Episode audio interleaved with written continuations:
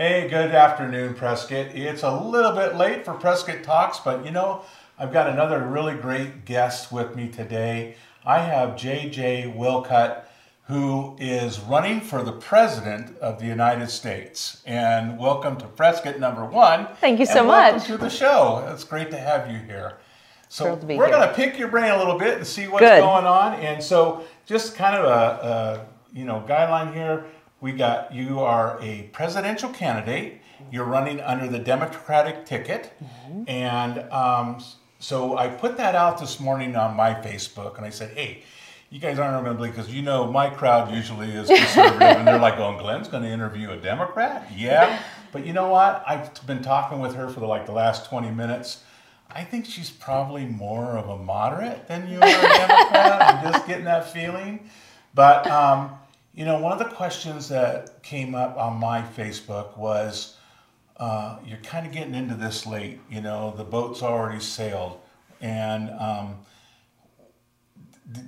I guess my question is do you think it's too late to jump into this party? Well, that was one of my own questions, right? How how is it that you get into this space? And one of the things that I always say is it's better to get the right answer than the fast one. And so to me, the the primary rule that you go by is how do we make sure that we get the right answer for the for the country? So when I started on my journey, because I'm on a 50 state tour, I had two questions uh, for Americans, and the first was, do you like who's on stage right now? And that could be from both parties.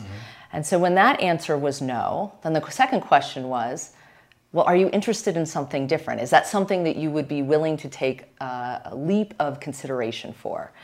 And overwhelmingly, the answer was yes, and that was even true on both sides. And partly because my impression, I'm speaking for what I've heard, not necessarily my opinion, although I might agree, we keep getting the same answers over and over again, right? We get a lot of yelling, we get a lot of, uh, I'm going to pass this law, or I'm going to control Congress, or I'm going to make this happen. And none of it has to do with what we actually do in government, which is solve problems. So it's like we're constantly searching for issues to discuss. We're not talking about solutions to any of those, solu- to those issues that we can actually enact. So I believe in doing things right, which meant I was going to go from state to state to state, and I do three things in every state.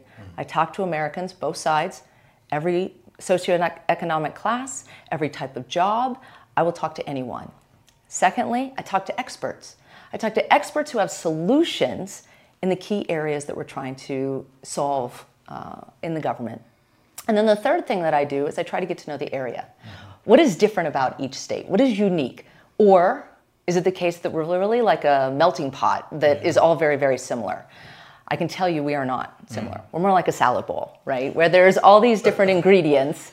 And when it comes together, it's a great meal.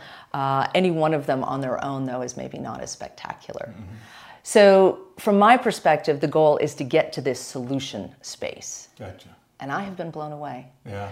So there's never a too late in my mind to get it right. And we actually have a long time to go. I was in Iowa and I started asking because I thought surely Iowans are tired of being the one that everybody watches. I mean, we kind of make them into this spectacle, right? So I assumed, my hypothesis was that I would get there and people would say, Oh, I've had it. I don't want to talk about politics anymore. And I did not find that. What I found was people who said, you know, it's kind of our responsibility to take this seriously. Mm-hmm. It's our responsibility to read up on people before we go into this caucus.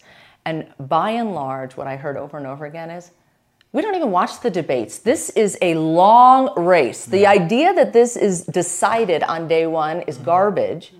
We don't buy into it, and we're not following it. So, you know, in order to run for president, I mean, when you look at the stage and you see the people that are up there, they've all had past experiences, some kind of office, and they got a lot of money behind them. Yes. So, um, have you ever held office before? And are you uh, financially set for this goal? Sure. So elected office is completely different than executive branch office, right? And so, no, not elected office. Um, and there's a reason for that because I actually I started thinking about this several years ago, and I thought, what do I think is the best path to be able to get to the solutions for the country? I don't believe, and I think it's very clearly shown that legislative work is actually what prepares you to be a president. We have a president right now that it was never right. I had to throw that. Sorry, JJ. But you're right. I mean, you know, Yeah. Trump was a business guy. Yes. right? So Yes. anyway, I'm sorry, I didn't mean to interrupt. No, you. no. I, I, I mean, you make a good point, though, Yeah. right? Um, I, I obviously am on the Democrat ticket, so I don't agree with all of the decisions and solutions that he has put forth. That Mm-hmm. said, I, I worked for the Office of the Secretary of Defense. Mm-hmm. I was in the Pentagon. I worked for the Office of Personnel Management. I worked across all 14 departments and agencies beyond DoD and overseas. I know what business practices have been enacted. Right. The notion that any one person or any one administration is all bad Mm-hmm. is ridiculous. That's never going to be the case. And you know why? Because four and a half million people work for the government. Yeah. Yeah. And we don't just change every administration. Mm-hmm. So you can have an administration of 17 people you love, and they may or may not always make changes. Um, so, so there's been a lot of good things happening in government. Mm-hmm. I found tremendously great things, and some of those are the business practices that are enacted. You don't hear anything about IT reform that's been happening in the Pentagon mm-hmm. on the news, Right. but it's one of our top three initiatives. Yeah. So, so I do think that what we need is people from different perspectives at different times in the world. And I think in this time, a psychologist would be very interesting. I think that experience in problem solving is necessary. Mostly what we need, though, is an architect of solutions. Mm-hmm. We are spending way too much money in almost every area. And we're not getting the solutions and the outcomes for Americans, and that's a problem. So you, you know, and I want to back up just a little bit Yeah. about you. You worked in the Pentagon. I worked in the Pentagon. You yeah. are a uh, doctorate psych- in psychology, right? Yes, sir. And you um, are a scientist. Yes. And you worked for NATO. So I'm gonna go Yeah, ahead. so I'll give my- my go background my spiel. mind, right? Okay, Sure. So I'm going by memory. Help me out here, JJ. Sure. So, so my background is that I hold degrees in clinical and developmental psychology. So, as I like to say, I know when things go wrong and how to develop them better. uh, I have worked for military for uh, well over a decade, and in that space, we do cognitive science. So, we're really looking to improve the capabilities of the mind uh, when you are in theater in battle. Uh, and that means we get to military readiness, training and education. Um, I call it mind armor, helping our men and women uh, reduce the likelihood they'll get PTSD and how to treat it when they come out.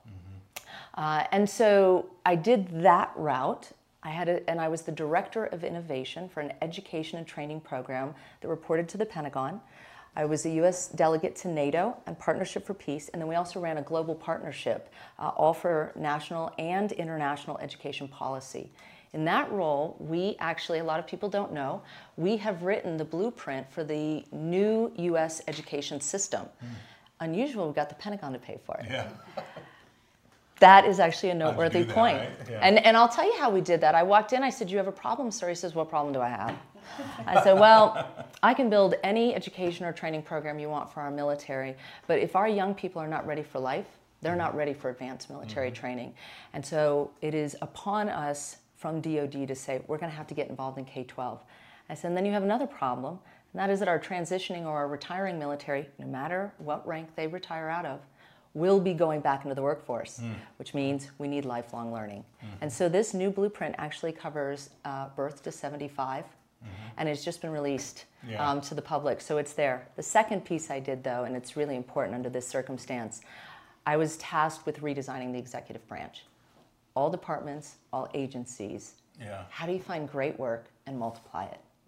So that's been released as well, which we're excited about. Yeah. Well, you kind of hit a button there when you were talking about once you get out of the military. You know, so many guys were in, you know, had some kind of MOS where they're, you know, in in in, in gunnery or whatever, and then they get once they get out, they don't have any skills to get a job, and that, you know, and then that creates another problem. And we were just talking a little bit about the opio- opioid crisis. Yeah. Um, how a lot of our veterans get out and you know they start um, for whatever reason start drug um, use Yeah. what do you say about that how, Yeah. how, how, how are we going to fix fix that Well, I'm going to say one thing before, I would never say that military men or women that come out have no Not skills all for of them. jobs. No, you're right. I will. Thank I you. I, I, I stand corrected. Not all. You're absolutely right. But there is a crisis going well. on, and we got a lot of problems. That's you know. I mean, we're we're losing a lot of our servicemen uh, who have served and women to PTSD and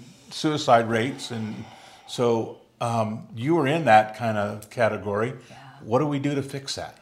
Yeah, so this is a multi-layered problem, right? Obviously, if it were easy to fix, we would have already fixed Yeah, it, really. right? I mean, we're, we're throwing millions and billions. lots of problems out there. We, I wish we had the, There the golden are. snowflake, but you know what? We don't. Yeah, absolutely. So. there's a couple of pieces to this. Number one, we have to kind of understand what is it that, that brings this on in mass across so many of our personnel, right? We have very different people that are in the mm-hmm. military, so it can't just be one one thing. It has to be something that, that affects lots of different types of people. So the stress that they encounter in theater is massive. What they see is beyond comprehension. But there's another factor that we don't talk about, which is rather benign, really, um, but nonetheless has a big impact, and that is structure.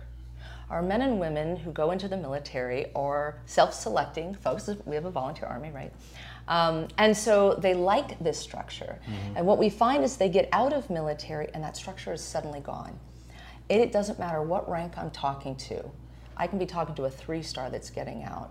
There's this feeling of where am I going? Anxiety, yeah. There is, and it's not it's not a popular thing to Mm-hmm. talk about. We don't say when we're in military, you know, I don't know what to do. Yeah, That is yeah, not yeah, the yeah. way we speak, right? we- are going to duct tape We the always together. have the answer. That's right. You're darn right. That's right. Um, and so I was talking to a, a group out in Bowling Green, Kentucky, Mm-hmm. and they have taken all of their vet organizations and they have uh, created a blueprint across them. And they have one federal worker, and I say that on purpose because that's the only thing that's costing taxpayers money, that coordinates all of it. And what they make sure is that no one ever falls through the cracks, that that structure is always in place. And so, because it's not just opioids, right? It's a, it's a trip, uh, ripple effect. If you can't manage your money, then you lose your house. If you can't get your job because you lost your house and you can't keep up and you're disorganized and on and on this goes, that's when we start self medicating and that's when we start seeing the suicides. So we need a blueprint like what they have in Kentucky that says we're going to organize all of this for our vets and take it seriously, but it has to be by community and it has to start immediately when you transition out backwards from that, we've got to start talking about how we do, I call it mind armor. How do we help insulate the brain mm-hmm. so that when you're in theater, you have a less a lower probability of onset of PTSD. So I'm an expert in a concept called cognitive weaponry. So I'll actually be presenting in this um, in, in November, and that's one of the key points is how do we how do we teach them to better understand the, their chemicals in their brain yeah. and to control them, and then the back up one more step from that and this is what we put in that education program. School no longer can just be about learning knowledge. It's also got to be learning self, social skills, emotional skills, physical skills. You have to be able to know your body and yourself. When we do a better job educating our young people, they'll be better ready. And when you get out of high school, I mean, you, you- we go go all the way back there when you hit, you know, uh, doing your checkbook and you know some of the life skills. A lot of that Right. it just isn't learned, and then they go into the military and they come out and then it's compounded. It is. So you know, I had an interview with our uh, Secretary of Treasury. Kimberly Yee, and that was one of her things that she's actually putting in some curriculum where kids will learn how to learn the, how to do their checkbook and and and do the, do life skills, and they actually get a little seal on their on their uh, diploma that they Good. went through that. And you know what? It's a little things like that that make huge differences in people's lives later on, and like they you were do. saying afterwards. And a I little wa- known fact, I still use a checkbook. Yeah. There you go. so, um, we were talking about opi- opioids, and you know, there's a lot of crisis going on in our, Yes. our country, and we're losing generations of kids with that. Um, so that kind of brings me to uh, the border, you know, because to me, I think a lot of the problems that are coming over the border, the border's not, you know, so porous. We're getting a lot of this junk, especially fentanyl, which uh, in Arizona is a big problem. We're a border state, and the stuff's coming over and it's killing our kids. So, where do you stand on the border and our border security? It's a big question. So I love big let's questions, unpack right? it a little you bit. didn't right. think this was going to be easy, no, right? No, no, I, I oh, like, I like. Oh not my easy. gosh. yeah, no. Um, so, well, we have to deal with some of the perception as Mm-hmm. well as the the situation. So, one thing I often have questioned. I, I, I suspect your viewers will like this question: Do we have laws or don't we have laws? Mm-hmm. So, we need the legislative branch to be very clear what those laws are. Uh, I, I really want to start there um, because I, I don't quite understand why we have laws and then we don't follow laws. If we want to change the laws, then change the laws. But we need to have clarity on what that is going to be because that's, that's not in a, a set place right now. I mean, I, I think technically it is, but it's somehow it's not getting followed. So if you're a political refugee, you go through a port of entry and you go before a magistrate and you plead your case saying that, okay, I'm, you know, I'm being, you know, leaving my country because of X. Right. But what we have today is we have hundreds of people. I have border patrol friends who work down on the border today, and what happens is they'll have a wave of people come over, like a hundred of them, and then they'll get on the United States side and they sit down and wait for the border patrol to pick them up, because all they're going to do is get processed. They're going to uh, be bused to a church somewhere in Phoenix. They're going to be given a court date in the future, and that they're never going to show up at and which normally I shouldn't say not all of them, but majority of them don't. So how do we secure that border? What do we? How do we stop that? I know, I know there are processes and laws, but it seems like um, there's not many people following the laws. Well, and, and, and it's in multiple directions, right? Mm-hmm. So so you asked a couple questions in there. One of which that was going through my head was, but what's the root problem? What brings people here? Yes, there are bad actors that come into this country. Everyone knows that, and there's no question that those people Well, should be removed not even be race- bad actors. But right, be people not who say, everybody is. I don't bad. have a job and I want to go to the United States and I want to, you know, right. work in whatever. Right. They have opportunities here that they don't have in their other countries. That's right. But there's also laws that we follow in the United States Mm-hmm. to allow people come in, and those laws don't seem to be followed. Is my point. Right. So, so I think we have to separate, you know, which ones are bad actors and which ones are people that are coming out of desperation or need, right? So, out of that desperation need, you're correct. There are processes that they're supposed to be going through. Not all cities follow those processes. Um, that's what I was referring to with Mm, okay. what is the law, and we need to stick with the law. Not that I don't know what it is. I meant Yeah. more along the lines of that we need to all be clear on what it is. It's kind of black and white. That said, I'll speak from the inside. Uh, I was talking to some of our folks, and they were consulting with me because we had a problem with our um, asylum folks that work for the executive branch because they were told no matter the story, the answer is no. Asylum can be very serious. Right? People are coming not because they're trying to break our laws, not because they're just coming for a job, because they are in extreme, extremely harmful situations. The idea that we are not even willing to listen, that concerns me. So my read of it is that we have perception in the what's on the news mm-hmm. Versus what's being told on the inside versus mm-hmm. what's being told externally. Um, and we need to be careful about that mm-hmm. um, because we're getting about five, maybe 10% of information.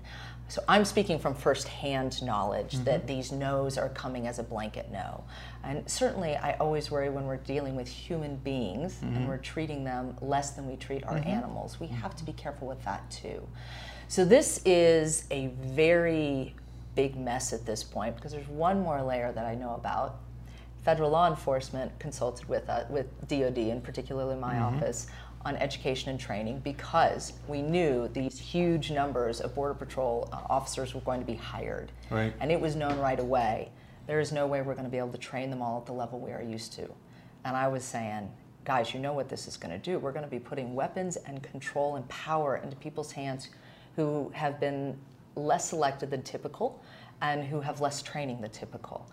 And we all know this is going to be an issue. And everybody, and this is not political, right? We don't we don't have political discussions in the executive branch, was very concerned as to what was going to happen.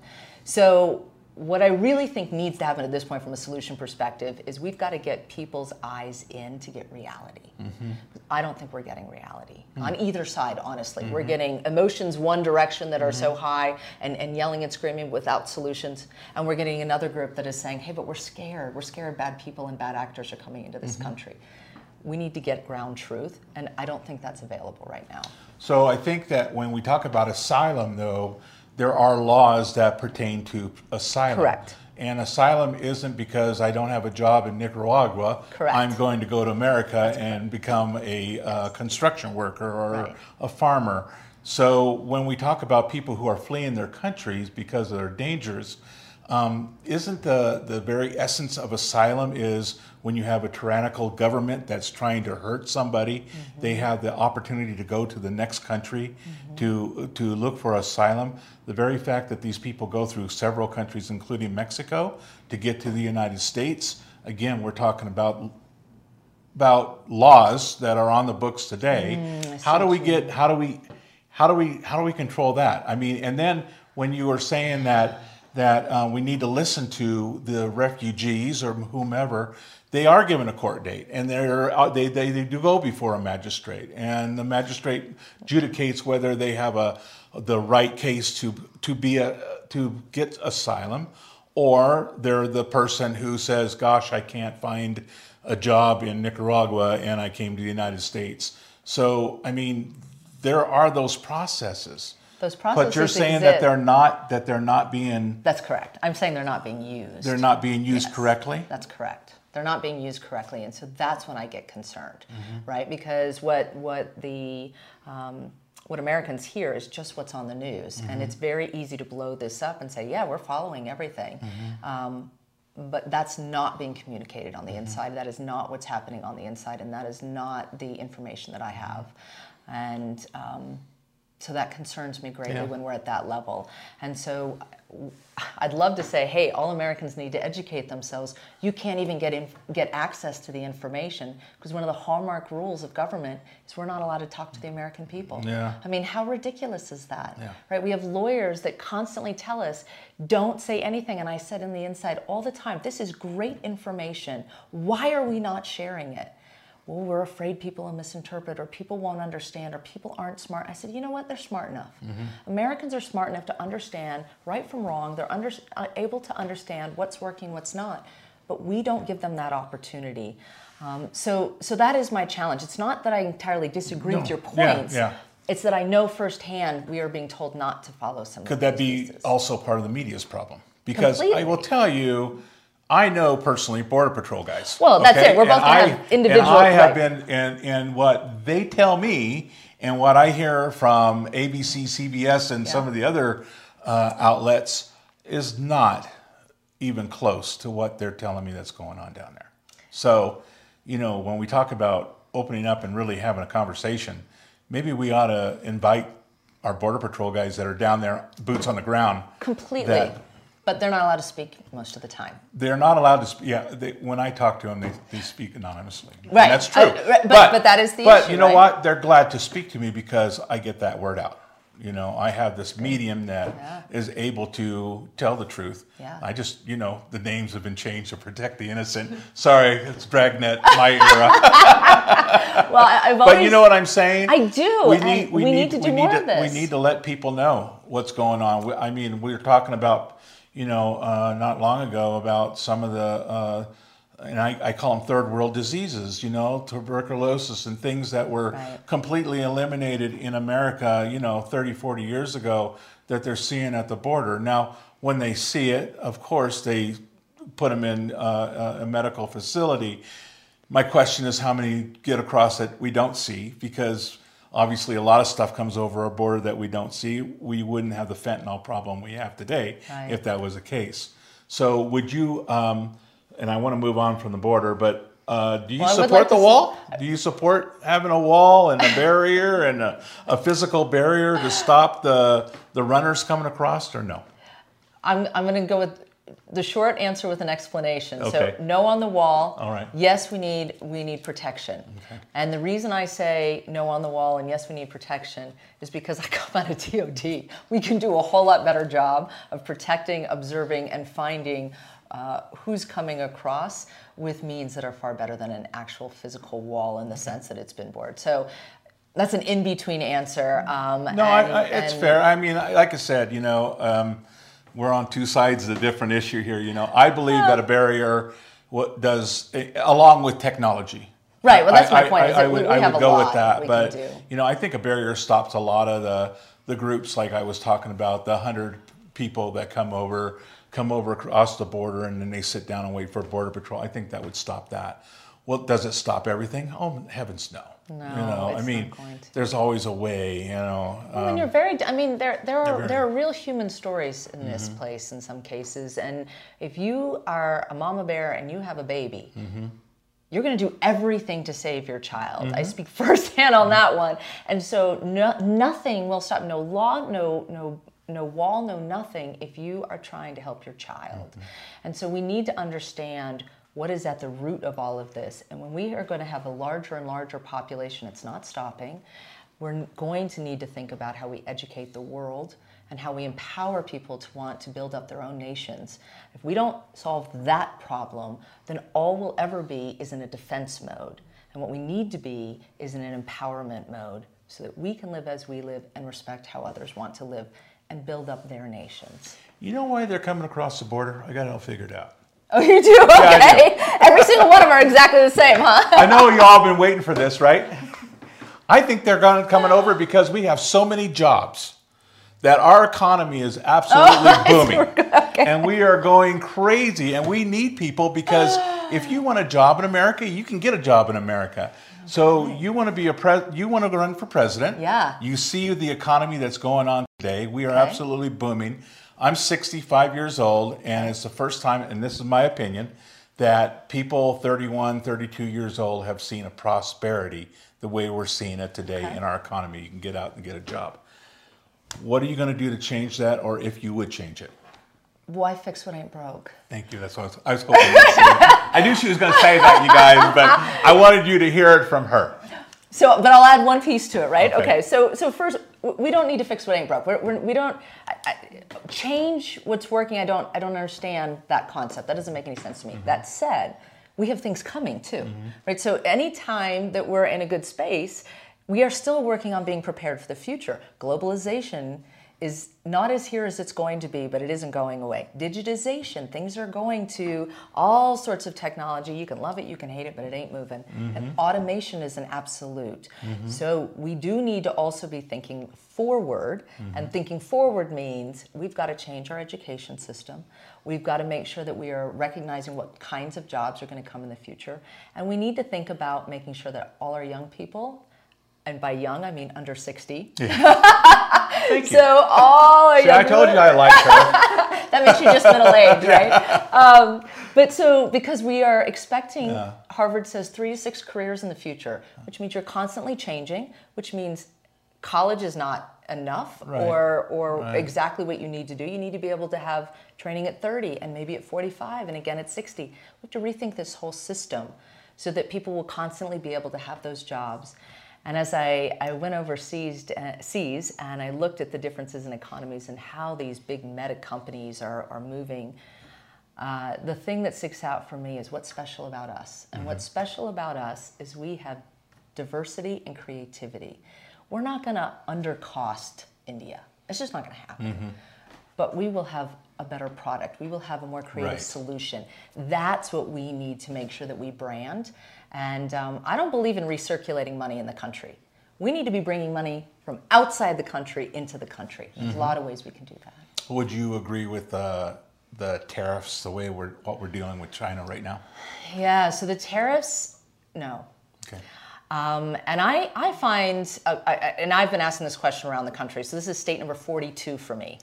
And uh, folks universally, I've talked, now mostly it's closed door when I'm talking high level um, individuals and companies, and they said, we're starting to see the effects of the tariffs, and they're not liking them. I come out of the rural areas, my, my family are all ranchers in Montana. They're starting to see the effects.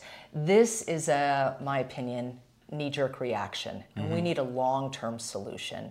Um, not to say that I agree with China, mm-hmm. not to say that we don't need to ha- put our foot down on things. We do need Right. to do that. We need to do it strategically mm-hmm. and not just have an immediate tactical action. The ripple effect is problematic. Yeah, this this this deal, you know, we've been kind of giving away our trade deals for a long time. Well, fair. So it, you know, you can't change it all in a year or two, right? That's kind of what, with I'm. I'm, what Yeah. I'm, I'm hearing from you. Yeah. But they do need to be changed. Would you agree They with that? do need to be changed, um, but we also need to change them not based on 1940s, 50s, 60s models. We need to change them recognizing the world is completely changing the way this economy is going to operate. And with that in mind, you start thinking about how we compete better, how we create those jobs, how we bring that money into our country versus forcing an equity. We, we have a tremendous nation Yeah.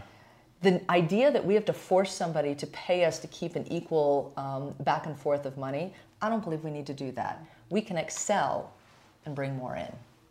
You know, we keep on talking about this word change. What do you think about climate change?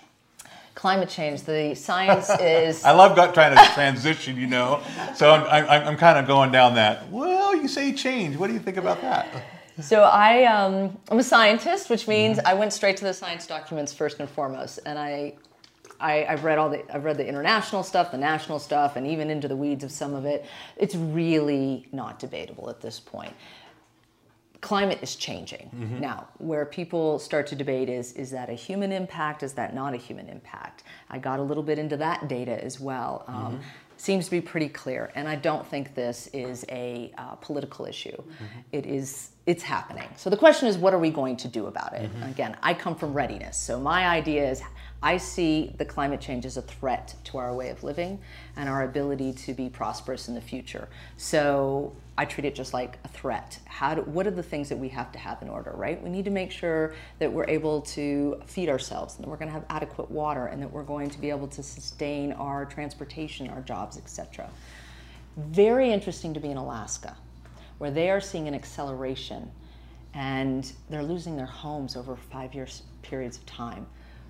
Well, you think, okay, well, that poor person. No, then you start seeing an entire community have to move at the cost of $100 million for a teeny tiny community. Imagine if we have to start doing that around our country. We've Let got a lot back to up. Why are they losing their homes? This is something I've never heard. I haven't heard before. Oh, so what's happening is that, well, a couple things. One, the permafrost is going away, which for them are roads. So now they're having to look at putting um, boarding schools into Alaska to be able to allow the children to be educated. And they can't get to their work, which then means they have to start moving. The other thing that's happening is um, large crevices or crevasses, sorry, are, are coming into the ground. And so, like one of the gentlemen, I was with the Electrical Workers Union, and they were showing me on their phone. This is my route last year on my snowmobile. I couldn't use any of it because, and then he showed me pictures of these deep, deep um, spaces. I said, What's happening? He says, Everything's moving, everything's warming up. Another gentleman, he shows me a picture of his house. He says, I don't have a house anymore. I said, Why don't you have a house? He said, The water, a, a lake showed up and swallowed all of my land. And I mean, it was a five year turnaround. It is amazing what's happening there. And um, I had the, the honor and privilege to go to a meeting with a bunch of uh, the tribal representatives. They were looking for federal funding. And it was fascinating to listen to the problems they were trying to solve. And they were trying to go after all Native American funding. I said, Do you know how valuable the information you have is to the rest of the country? Is anyone Yeah, talking to you from I- the federal government? Like I and they said, said, I've no. never heard any of this. This I said, "You're not. We shouldn't be going after Native American funding." I said, "DoD wants to know this, and our, our education system needs Mm-hmm. to know what you guys are having to do for diversifying your options, and our, our, our um, all of our programs that are working in innovation to try and improve readiness needs to be able to observe what's happening with you guys. Because if it costs me $100 million to move your community, what happens if I have to move the people out of Mm-hmm. Whidbey Island near Seattle? Sure. Unbelievable cost to taxpayers coming. We have to deal with this. So when we talk about dealing with it, you know, for me, I, I listen to the New Green Deal. Um, I don't suspect you believe everything the New Green Deal offers, but do you believe some of it? That you know, where, what would uh, President JJ do to to convert the or stop that climate change and, and to start the trend going the other way? So, interesting point about the Green New Deal. It is not a deal of any kind. It is not even a legislative action of any kind. It is a summary of the international scientific data. So, the summary is correct, but there is no, you, you cannot agree or disagree with it because it's just a summary. So, I really don't touch that too much other than to say the summary is accurate. Okay. Um, but what Congress wants to do with it, that's completely unclear at this point. that said, we did a whole study um, and we talked to uh, environmentalists. I talked to people doing eco vacations mm-hmm. in, in Georgia and, and folks in northern Maine. And it was very fascinating. Number one thing I found is that we're not going to solve this with policy. We have got to inspire everyone to be part of supporting the environment. I said, okay, well, that's kind of strange. How do I put inspiration into a plan? Um, but we've found a lot of folks that are doing it. And so there are some models out there that are yeah. working. The second thing is, I call it um, connecting. And why do I say connecting? I don't believe in fixing what ain't broke, right? Mm-hmm. So when I went looking to see how much money we're spending on the environment, I found 23 pages of committees and programs inside government. That is a huge amount mm-hmm. of money. So if we're not solving it already, yeah. then more money isn't going to do it. Yeah. We have to have better solutions. Well, where do those solutions exist? All these programs inside government have some great ideas. You know why you're not hearing about them? Because they're not allowed to talk to the news. Mm. So we need to connect those in government, and then we need to go out to our citizens. Right. We have so many people willing to help. We have so many NGOs, non governmental organizations, all privately funded. We don't need to spend yeah. more money. We need to bring them together to create clear solutions. So I diagnose the problem as we've not translated the science to practice in a way that every American can participate. It's easy to do, the information is there. We just need the architect to make it happen. And no more money. No more money.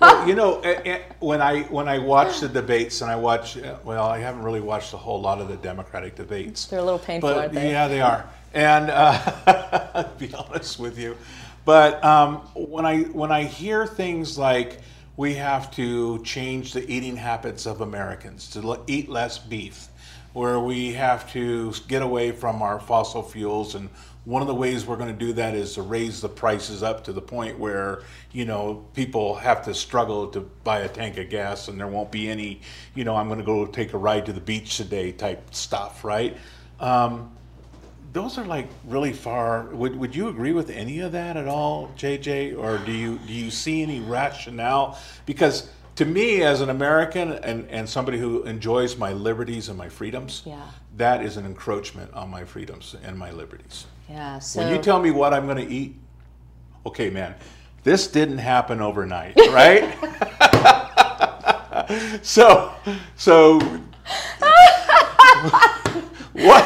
what are you going to do to help me out here, man? Okay, so what you just described is a philosophy, yeah. right? And the philosophy is to rule by control. I don't believe in that philosophy. Uh, I believe that the I believe in small government. Mm-hmm. I believe that people have the right to make their own decisions. Gotcha. So if you would like to make poor decisions, you are entitled. um, so, so there, there are there are two ways um, that we deal in government to try and change things. Mm-hmm. One is through what we call reaction, and um, by putting policies and controls in place. This is what I would refer to as a fear-based action. I am afraid that someone is going to screw up, and I'm going to make sure that they don't. Yeah, yeah. In doing so, I'm also going to make sure that nothing great happens too. right? But, I'm not going to have progress. The other way to do that is to empower solutions and to make possible good choices. Mm-hmm. So, is it the case that um, our country is overweight? Yes, it is. Mm-hmm.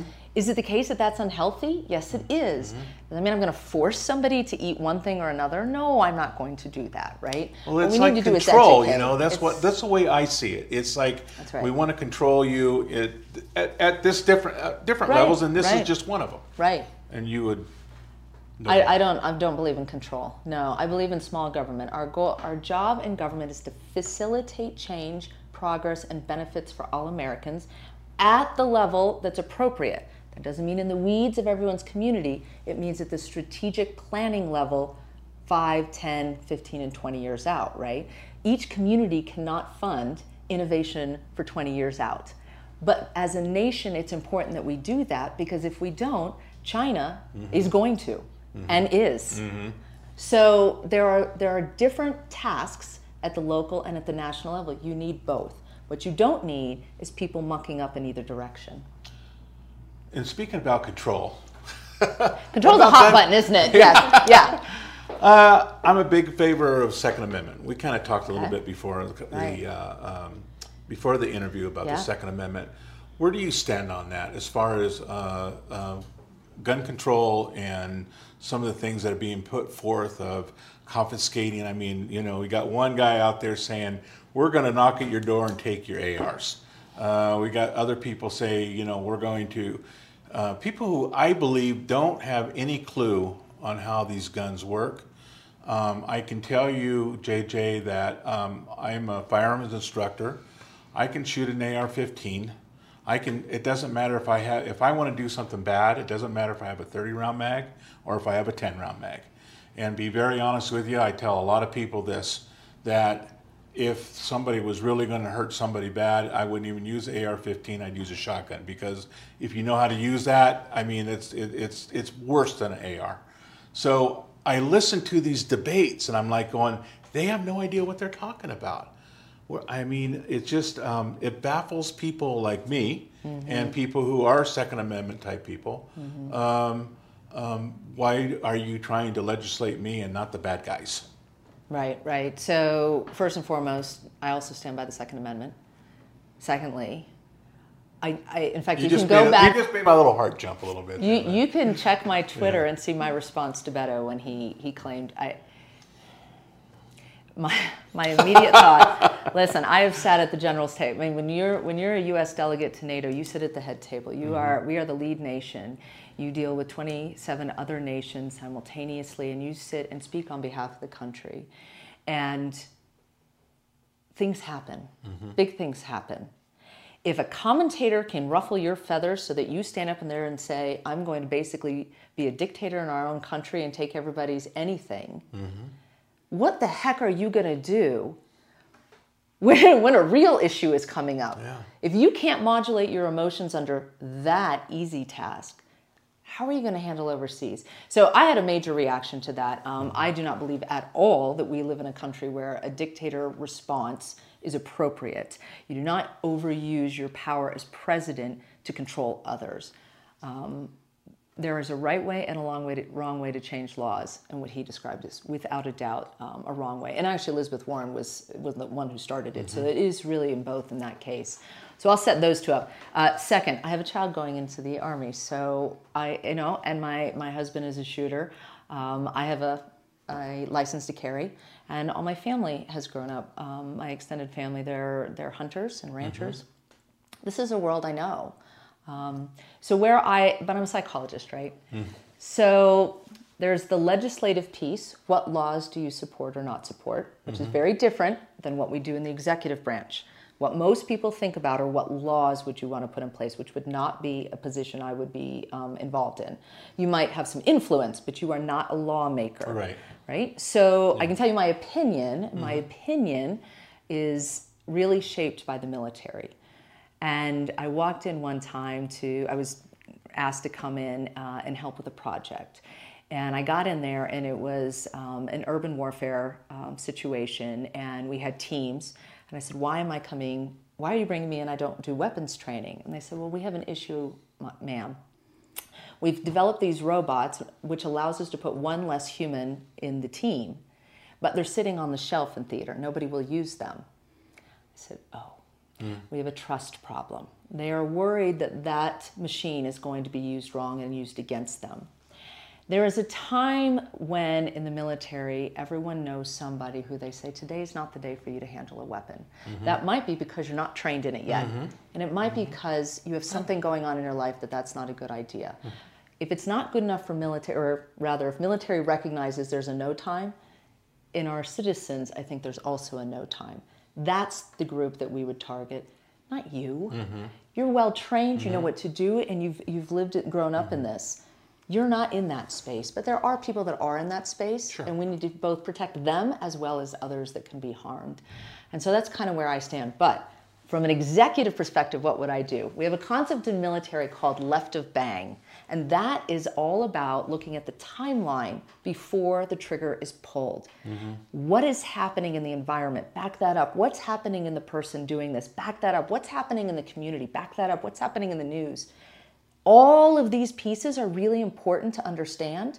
We did a lot of study in this in Combat Hunter and Border Hunter, um, and you can look that up from it's all um, predicated on the Juba sniper who was taking out Americans, and we couldn't figure out why some were being hit and some were not. Mm-hmm. And we were looking at the differences in hunters, and there was a lot to it. Punchline is, we need to be looking at what's leading up to this because it's not just about firearms. There is a pervasive psychological situation that's mm-hmm. happening. That's what we would do in the executive branch. So, if I'm the Congress and I come up and I say, here's a bill to outlaw 30 round magazines, would you sign it? If both the House and the Senate have agreed, then yes. You would sign it? Yes. If I had a bill and I said this is making AR, AKs, and other semi automatic black guns illegal, would you sign it?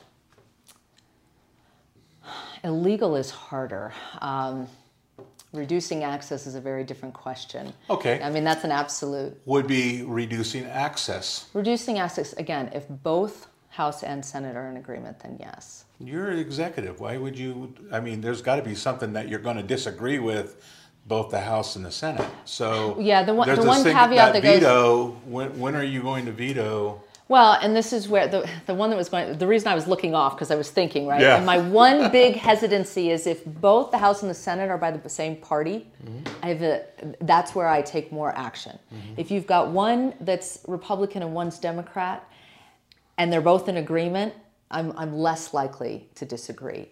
I, I don't love hypotheticals. No, I know. Because I know. unfortunately, I, am you know, just trying to get you. I'm getting you on the spot, JJ. Uh, I know, and, and I, get to, why. And I want um, but I'm a I, thinker. want to know where you're at yeah, yeah, on on, on yeah. these laws because I think it affects.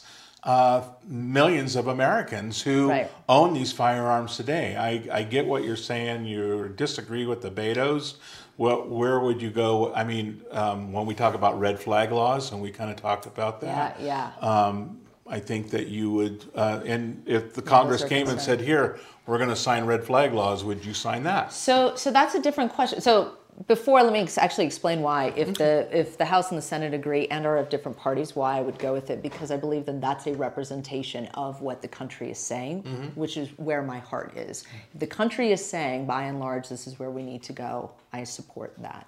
Now the red flag laws is a little bit different because i have content expertise mm-hmm. right as a psychologist i know the damage that can be done in that.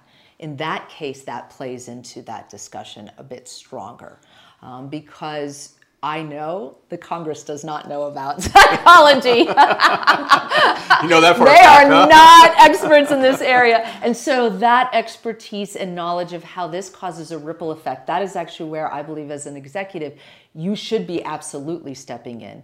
When it's getting into laws that are at the, I mean, you know, in some ways are at the edge of it. They're not banning everything, right? Mm-hmm. They're saying there are some things we need to curb. Very different question. But red flag laws, that should be a red flag. gotcha.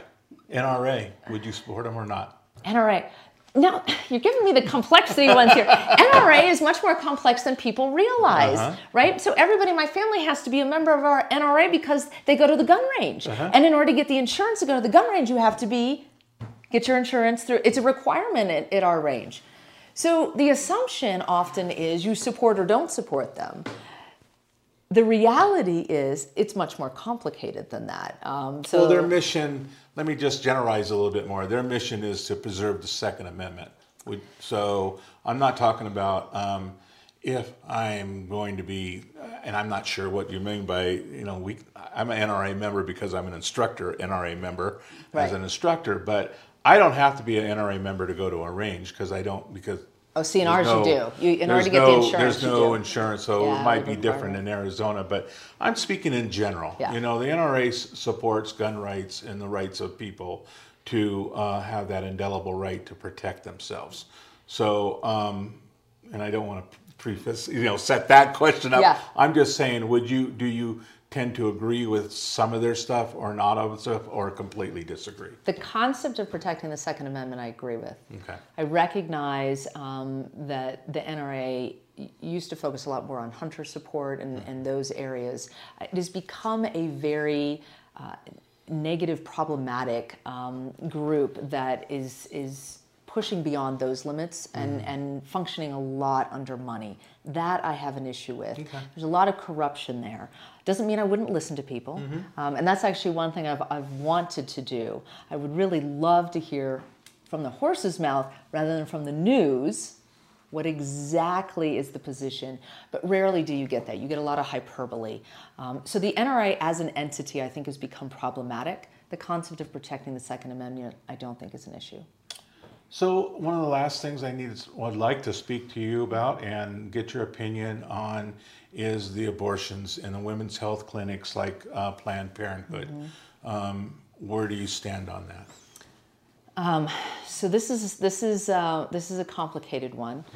Um, Notice they're all complicated. They're all complicated. well, I actually think that's an important yeah, point. I think it is because when you try to answer anything with a punchline, I think you miss all of the color. Yeah, there's a lot of and, and there's a lot of meat behind it. There is, um, and so this is another one where there's my opinion, mm-hmm. um, which does not affect a law. Lawmaking mm-hmm. comes under the legislative branch, right.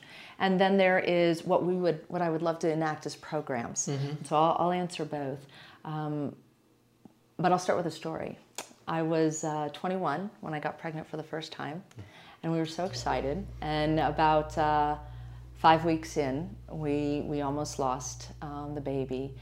And I remember saying to the doctor, What do I have to do? He says, There isn't really anything you can do. This isn't going to happen. I said, No, no, no. There's got to be something I can do. Well, if you never moved, maybe, maybe it would hold on. I said, Done. I will not move and I didn't move. Mm-hmm. And I will tell you, sitting still is yeah. way harder than you could ever imagine. I did not know this was 2000. No, this was 1998. So I remember the first websites had just come out, mm-hmm. and I thought, what am I going to do all day? Travel Channel, by the way, is what I recommend. Um, but we didn't we didn't have the digital world that we have today, so mm-hmm. it was rather painful experience. And about six weeks later, lo and behold, I get to the doctor says, "You're doing all right. You're doing all right, ma'am." Yeah. I said, "Okay." Fast forward to 27 weeks. I going in for my seventh sonogram, and I said to my husband, why, why are we having another sonogram? Something's not right. Something's not right um, because I'm fine. So, so what's happening? And it's that moment when you know something's really wrong. A young woman who was doing the, the sonogram gets up and she walks away and she doesn't make eye contact. And so I thought, okay, that's, this is that last moment before I know what's wrong. Mm-hmm. And the mm-hmm. doctor came in and he said, um, your son has no chambers or valves in his heart.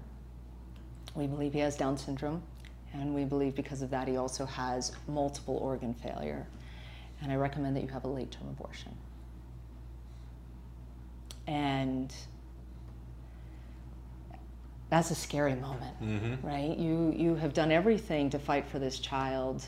Um, and I remember kind of wondering had I usurped a greater plan by forcing trying to keep that baby that would have probably passed early on mm-hmm. naturally. Oh, that's a lot to take in, right? And um, so I had, but it was interesting when you get in that moment, you get clear too. Mm-hmm. And I had one question for the doctor. I said, "Will will he suffer?" He said, "No." I said, "Okay, then my decision's made." My extended family. Um, they were really hard on me. They said I was inhumane. They said that I was um, being torturous, that I was not thinking clearly, that I was being selfish. Um, and that that surprised me. I did not realize people would get so far into that space because I felt like it was it was my right to choose. Mm-hmm. Mitchell is now 20 years old. He does not have Down syndrome. He um, did have major heart problems and did have to have open heart surgery when he was a baby. But you know what? Yeah. For his 20th birthday, he ran and finished the New York City Marathon. Wow. what a great story. That is a, that's an awesome story. He is he is amazing. He's a musician in New York and he was supposed to have further surgeries, but because he runs so much, uh, he, yeah. his the his heart is so strong they haven't yeah. had to do them. Yeah. I learned a lot of lessons mm-hmm. in that moment, right? Um, I learned I learned that you become a parent when you don't even realize you are. I learned that there were extenuating hard circumstances I couldn't imagine. Mm-hmm. And I learned that my decision wasn't about me, it was about him.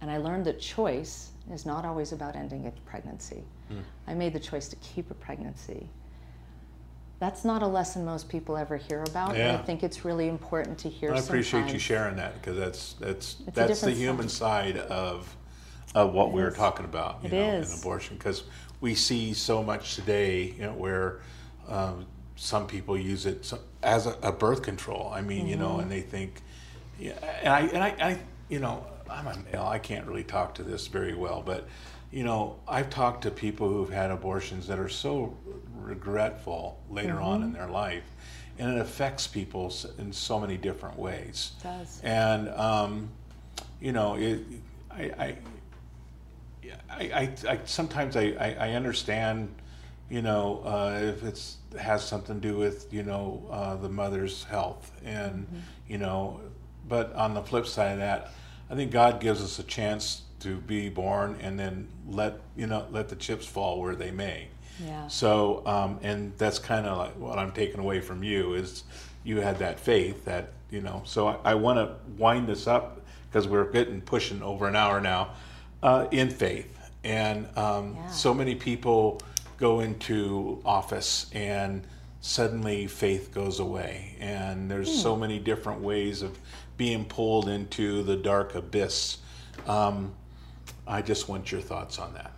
Yeah, so one of the first things I did to prepare, I did a lot of preparation. I to mean, come it, into it's a this big deal because It's a big deal. we see a lot of people just in Senate go in, and I mean, these are really, really good people. Yeah. You know, and the and the and the forces to be suddenly you don't even recognize them, and I and I and I believe, you know, sometimes you could lose your soul in office Completely. and and and what you're doing. So, Yeah. um, what have you done to to to be ready for that? Yeah, yeah. know, I actually I spent mean, some real time yeah. on this, which, although you may find my answer interesting. The one thing I did is I started reading all five major faith books. Um, not necessarily because I know all of them, but because I believe that if you would like to lead people, you need to understand people. You need to understand what's similar about the religions and what's different about them. Separately, there's the personal side of it. And I made a decision, and I, I talked with my family quite a bit about this. I don't discuss my personal faith beliefs. That's not because I don't have them. Yeah, it's sure. because of exactly what you said.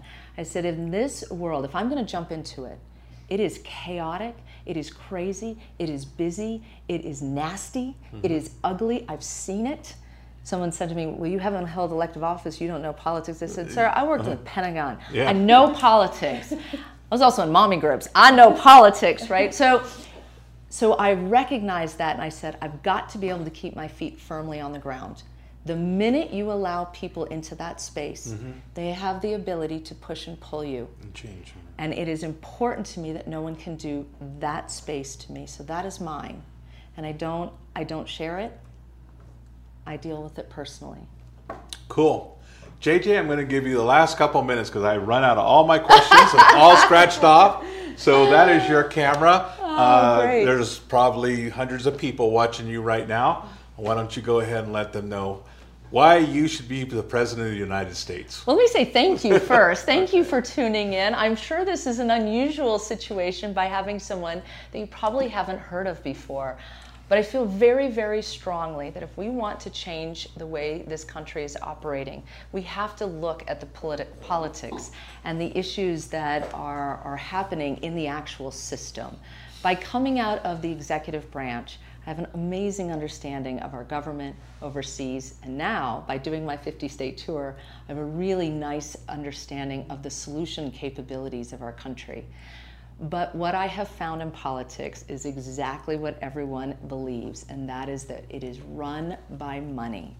The only way we're going to change the system is if every citizen decides to like things on Facebook, to go to your Twitter, and to donate. And I know I wish I never had to say that, but if not, the doors will continue to be closed. The political system will continue to run amok and without oversight, which is incredibly problematic. So, what I would like to say is I have one simple message.